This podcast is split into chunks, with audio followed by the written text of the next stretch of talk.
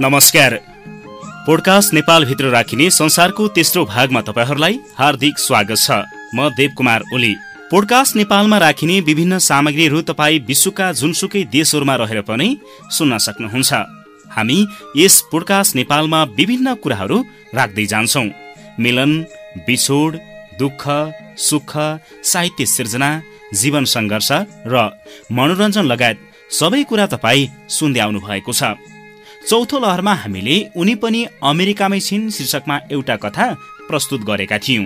अब हामी सेतो पार्टी अनलाइनमा सुमन कुमार खतिवडाले नलेखेको प्रेम कथा शीर्षकमा लेख्नु भएको एउटा कथा प्रस्तुत गर्दैछौ।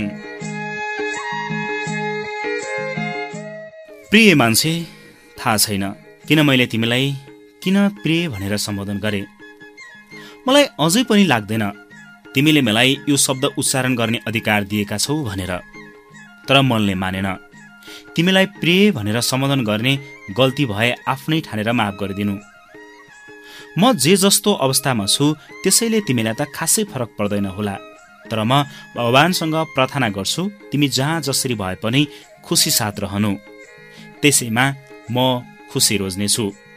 आजभन्दा चार वर्ष अघि मैले तिमीलाई पहिलोपल्ट स्कुलमा देखेँ। ख्याउटे शरीर लाम्सो अनि कालो कालो अनुहारको देब्रेपट्टि गालामा एउटा ठूलो खत। तिमी सानैदेखि अरूभन्दा बिल्कुल फरक स्वभावका थियौ।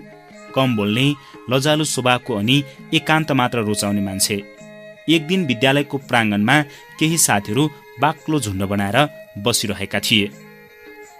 त्यसको बीचमा तिमी पनि थियौ। तिमी साहित्यमा रुचि राख्दो रहेछौ। तिम्रो कविता सुन्नका लागि साथीहरू तछाड मछाड गर्दै तिम्रो वरिपरि गएर बस्दा रहेछन्। एक दिन मैले पनि तिम्रो कविता सुन्ने मौका पाएँ। आहा तिमीभित्र लुकेर रहेको प्रतिभाले मन फुरुङ्ग बनायो। पहिलोपल्ट त विश्वासै लागेन तर विश्वास नगर्न मनले पनि मानेन। तिमीले त याद गरेनौ होला। हरेक दिन जस्तो तिमीले सुनाउने रचनाहरू भ्याएसम्म म कापीमा टिपेर राख्थेँ। लेख्दै जाँदा बिच बिचको केही हरफहरू सधैँ जसो छुट्थ्यो।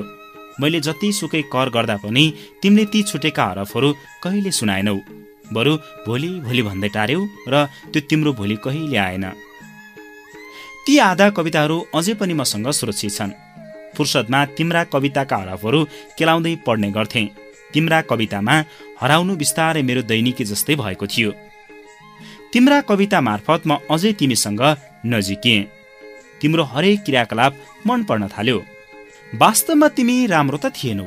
थाहा छैन कसरी तिम्रो अनुहारको ठुलो खत पनि सुहाइ देख्न थाले। तिमी बाहिर जस्तो सुकै देखिए पनि तिमीभित्र लुकेर रहेको सुन्दरता खुबै मन पर्थ्यो। कतिपय कुरा नभनेरै पनि मिठा हुँदा रहेछन्। बिस्तारै बिस्तारै तिमी स्कुल आउँदा जाँदा मसँगै हिँड्न थाल्यौ। मलाई तिमीसँगै हिँड्न खुब मन पर्थ्यो। म मेरो हातमा तिम्रो नामको पहिलो अक्षरसँग मेरो नाम जोडेर लेखी तिमीलाई देखाउँथे।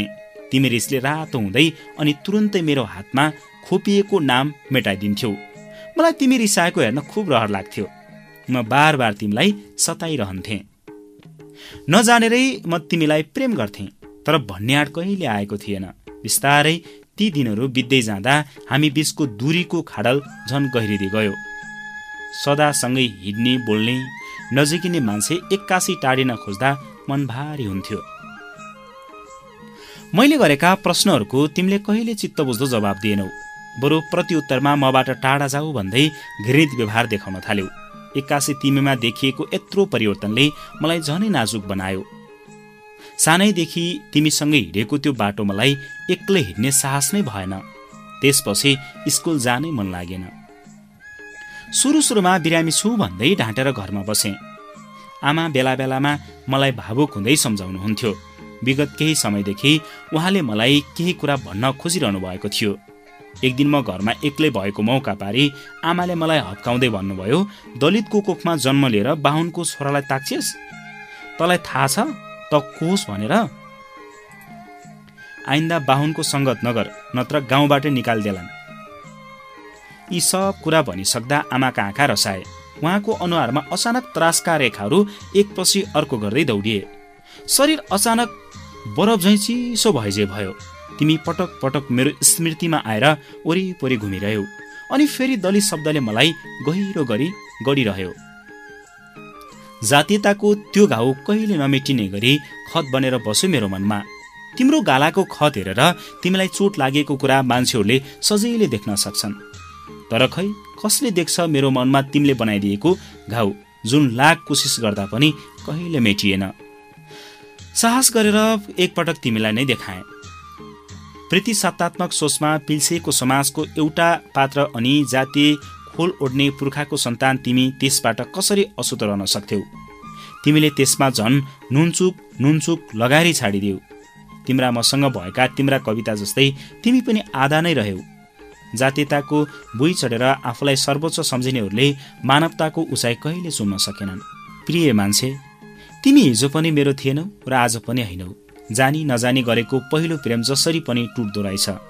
कसैलाई पाउनु मात्र होइन पाउने आशमा बाँच्नु पनि त प्रेम हो नि होइन र? तिमी हरेक सम्बन्धको अन्तर संस्करणमा पुग्छौ जुन तिम्रो लागि जरुरी नै हुन्न। उनीहरू सम्बोधनको यति गहिरामा पुग्छन् कि त्यहाँबाट निस्कने कुनै ठाउँ नै हुँदैन। तब तिमी सजिलोसँग निस्कन्छौ एउटा गतिलो पात्र अनि कथा लिएर र लेखिदिन्छौ। एउटा प्रेम कहानी। म विगत केही समयदेखि तिम्रा कथाहरू पढिरहेको छु। आत्मिक अनि भावनात्मक सम्बन्धलाई साहित्यमा रूपान्तरण गर्न तिमी खुब माहिर भइसकेछौ।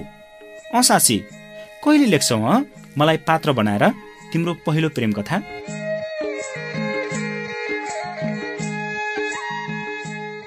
हवस् त।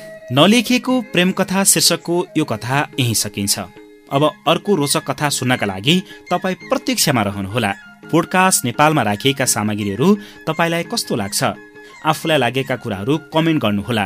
अनि तपाईँ पोडकास्ट नेपालमा कस्ता खालका कुराहरू सुन्न चाहनुहुन्छ? ती कुराहरू पनि कमेन्टमा लेख्नुहोला। तपाईँका कमेन्टहरूलाई हामी आगामी दिनहरूमा सम्बोधन गर्दै जानेछौँ। अहिलेसम्म सुनिदिनु भएकोमा तपाईँहरूलाई हृदयदेखि आभार व्यक्त गर्दछौँ। कार्यक्रम संसारको तेस्रो भागबाट पोडकास्ट नेपालको सम्पूर्ण टोलीसहित म देवकुमार ओली पनि बिदा हुन्छु। नमस्कार।